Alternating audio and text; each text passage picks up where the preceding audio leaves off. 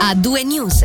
Apriamo con il capitolo eh, dedicato all'attualità appunto al 100% della Svizzera italiana con quello della cronaca nera. Oggi il Ministero Pubblico in relazione alla morte della 61enne di Avegno ha confermato la notizia dell'arresto di uno dei due figli della vittima. Il 21enne, lo ricordiamo, era stato fermato poche ore dopo il ritrovamento del cadavere lo scorso 11 aprile. La magistratura ha comunicato inoltre che l'ipotesi principale di reato a carico del principale sospettato è di assassinio. L'uomo si trova ora in stato di carcerazione preventiva in una struttura sanitaria dove è sottoposto a misure di sicurezza. Sul fronte della politica invece oggi il nostro cantone celebra la nuova prima cittadina, si tratta di Gina Lamantia, eletta alla presidenza del Gran Consiglio, la deputata del PS, 59enne della Val di Blenio, subentra al liberale radicale Nicola Pini. E uh, dalle 18 uh, a Olivone è stata festeggiata dai cittadini. Il Partito Socialista tramite nota ufficiale ha espresso orgoglio e soddisfazione per l'elezione di Lamantia, sottolineando come quest'ultima in Parlamento dal 2015 e segretaria centrale delle donne socialiste svizzere, sia la quarta donna del PS, la stessa in assoluto, a ricoprire la carica di prima cittadina del cantone. I socialisti ticinesi, conclude il comunicato ufficiale, sono convinti che grazie al suo impegno, la sua sensibilità in ambito sociale e le sue qualità porterà avanti la visione del partito per un Ticino solidale, accogliente ed inclusivo. Ad affiancarla nel nuovo ufficio presidenziale la PPD Nadia Ghisolfi, prima vicepresidente, e il leghista Michele Guerra in qualità di secondo vicepresidente presidente. Al presidente uscente Nicola Pini, Angelo Chiello ha chiesto di stilare un bilancio nel passaggio simbolico della campanella a Gina Lamantia questo anno è volato e mi tocca già passare la campanella che è un po' il simbolo della, della, presidenza del Gran Consiglio, la campanella che agiti quando bisogna richiamare i colleghi all'ordine, a Luigina Lamantia, nuova presidente e quindi la nuova prima cittadina di questo cantone. E allora chiediamo a questo punto com'è stato questo anno speciale, immagino. È stato molto bello, è stato molto intenso, è volato. Mi ero dato un po' l'obiettivo di avvicinare i giovani alle istituzioni e le istituzioni tra di loro e, e su questo mi sono tanto, tanto, impegnato, sono andato a parlare ai giovani nelle scuole, ho seguito il Consiglio Cantonale dei Giovani, ho cercato veramente di, eh, di aprirmi al dialogo con loro anche per spiegare cosa il Parlamento cantonale fa e poi a livello istituzionale ho cercato di creare una rete tra il Presidente del Gran Consiglio e i Presidenti dei Consigli comunali e delle Assemblee comunali. E quindi l'idea era veramente di, di dialogare cantone e comuni per quanto riguarda i legislativi insieme. Allora, ho visto un Ticino bello, eh, pieno di persone che hanno tanta voglia di fare, un Ticino che in fondo tiene al proprio paese, pieno di cittadine e cittadini che si impegnano anche tanto nelle associazioni, nelle istituzioni per far andare avanti questo paese. Quindi ho trovato un bel Ticino. A volte forse ho trovato un, un Ticino un po' polarizzato, un po' diviso su alcuni temi, probabilmente anche perché ci siamo confrontati con delle situazioni che mai più avremmo pensato di, di, di, di, dover affrontare, pensiamo alla pandemia, pensiamo adesso a, alla guerra. E quindi nei miei discorsi, nei miei incontri, nei miei dialoghi ho sempre cercato di mettere eh, l'accento sull'importanza del parlarsi, l'importanza di cercare di vedere anche il punto di vista degli altri per valorizzare questa varietà e questa pluralità che abbiamo in Ticino e che è anche una ricchezza. Quindi quello di dire veramente cerchiamo di, di parlare perché insieme eh, è importante starci e insieme possiamo fare qualcosa di bello, sicuramente più bello che separarci o dividerci eh, senza ascoltare gli altri. Passiamo subito a parlare del prezzo della benzina. Il Consiglio dei Ministri italiano ha dato il via libera al decreto che proroga fino all'8 luglio il taglio delle accise sui carburanti. Questo terzo taglio per tenere basso il prezzo della benzina rischia di avere, come ci ha confermato il presidente di Swiss Oil Ticino, ripercussioni negative e concrete sui benzinai ticinesi, prima sul personale e nel peggiore degli scenari sull'attività stessa. Monetizzando con un esempio concreto, ciò significa che gli automobilisti ticinesi, facendo il pieno in Italia, stando ai prezzi prezzi in vigore ora a cavallo del confine risparmieranno fra i 18 e i 22 centesimi al litro sia per la benzina sia per il gasolio. Una differenza che per un rifornimento di 50 litri si traduce in un risparmio di circa 10 franchi, conti che ovviamente valgono anche per i frontalieri che da sempre fanno il pieno in Ticino. Per i benzinai ticinesi si stimano così flessioni fino al 70%. Sentiamo l'intervista realizzata da Davide Maggiori al presidente di Swiss Oil Ticino Paolo Righetti.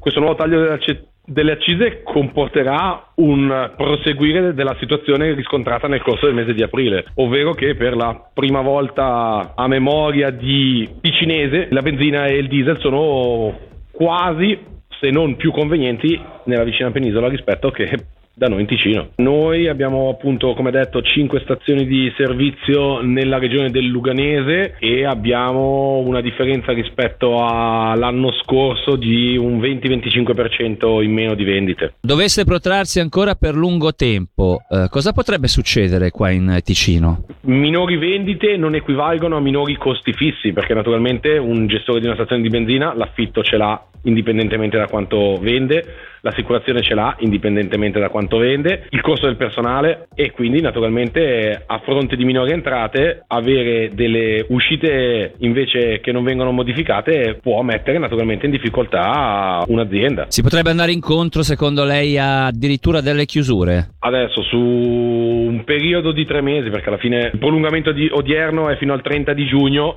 vuol dire aprile, maggio, giugno, teoricamente un'azienda dovrebbe essere in grado di far fronte a un periodo di relativamente basse vendite per tre mesi. È chiaro che nessuno può fare i conti in tasca a nessuno, quindi non si può escludere, ma non lo darei come una delle conseguenze più probabili. Però si potrebbe comunque andare incontro a una, a una, riduzione di personale. Ecco, questo è più probabile. Magari eh, un gestore di una stazione di benzina con annesso shop a fronte di questo calo delle vendite potrebbe ridurre gli orari di, di, esercizio della propria attività. Ecco, ma a livello svizzero o ticinese si sta facendo qualcosa, si farà qualcosa magari anche con la Confederazione per cercare di porre rimedio a quella che sembra una piccola emorragia in questo momento? Gli esponenti di alcuni partiti a livello federale hanno già portato questa domanda di fronte al Consiglio federale. Si sta aspettando una risposta istituzionale da parte delle nostre autorità per vedere se anche in Svizzera vi è l'opportunità di procedere come si è proceduto in Italia, ma pure in altri paesi europei. Parliamo ora di pari opportunità. In questo senso il Ticino oggi ha fatto un passo avanti verso una politica pubblica in un'ottica di genere. Il Consiglio di Stato ha infatti approvato un piano di azione cantonale per le pari opportunità che definisce per la prima volta, come annunciato oggi a Bellinzona, un'adeguata strategia cantonale. Si tratta di un tema prioritario della legislatura 2019-2023, ha sottolineato Manuele Bertoli in conferenza stampa, spiegando che tramite questo nuovo strumento il governo intende rafforzare il coordinamento delle azioni tese a promuovere promuovere le pari opportunità e al contempo contribuire al raggiungimento degli obiettivi di sviluppo sostenibile promossi nell'ambito dell'Agenda 2030 dell'ONU.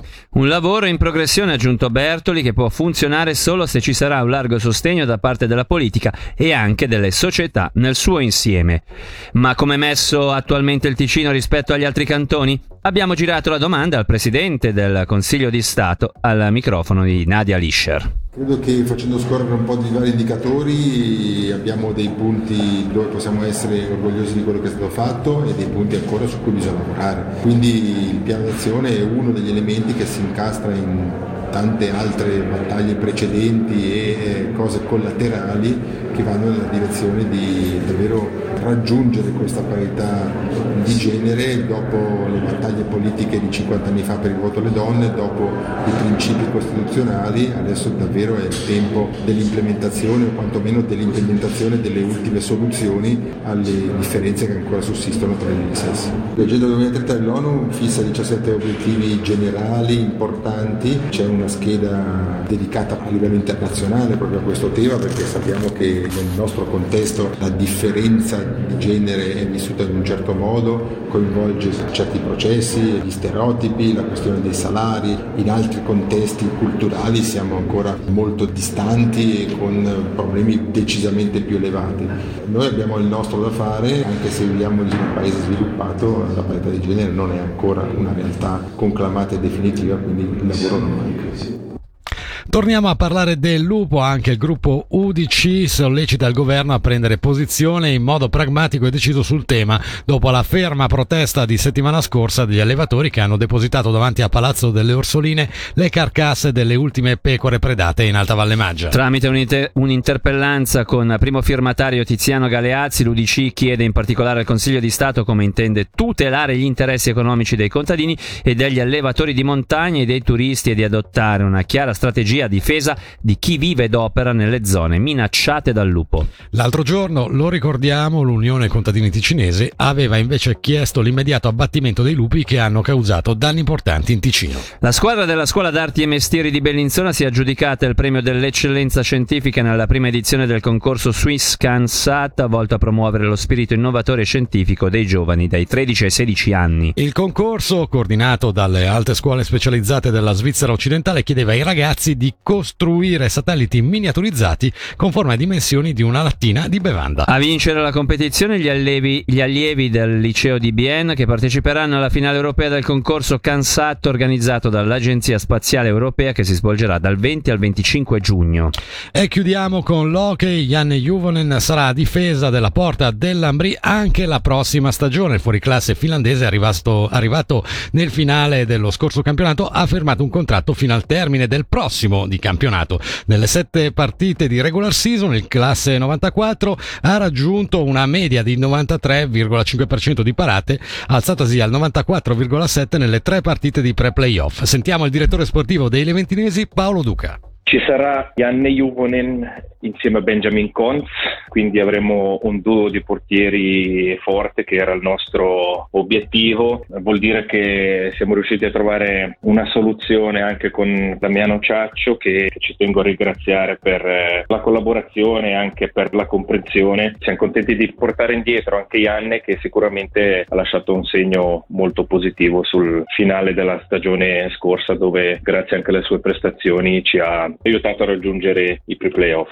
La nostra strategia è sempre quella di avere due buoni portieri e pensiamo che avendo aggiunto Jan e Juven da inizio stagione questo duo forte ce l'abbiamo e è innegabile che dal suo arrivo la scorsa stagione ha comunque infuso sicurezza e fiducia un po' a tutto il reparto, a tutta la squadra e speriamo che questo si ripeta anche nella prossima stagione per aiutarci a vincere più partite possibili. E con l'hockey si conclude anche questa puntata di A2 News qui su Radio Ticino. Ringraziamo dunque la redazione che ha aiutato nella confezione di questo programma, la regia e soprattutto tutti gli ascoltatori che anche oggi ci hanno eh, seguito dalle 17 alle 19 da Davide Maggiori e da Fabrizio Colli ricordando che su Radio Ticino l'informazione torna già dalle 6.30 del mattino. L'augurio di un'ottima serata a tutti. Il suono dell'informazione a due news.